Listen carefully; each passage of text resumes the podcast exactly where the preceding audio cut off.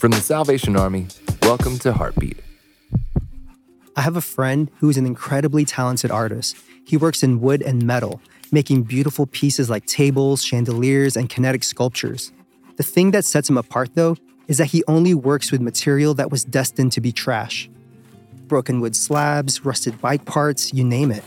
Digging through piles of dilapidated materials, he sees the beauty in the broken. I'm so grateful that God sees the same in us. Life is hard, but He gets us.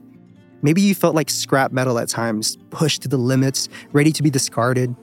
But no one is ever too far gone for God. He can take the pain and turn it into life lessons. Take what the enemy meant for your demise and turn it into a testimony. No matter where you are in life, you are God's masterpiece. For more episodes of Heartbeat, visit salvationarmyradio.org.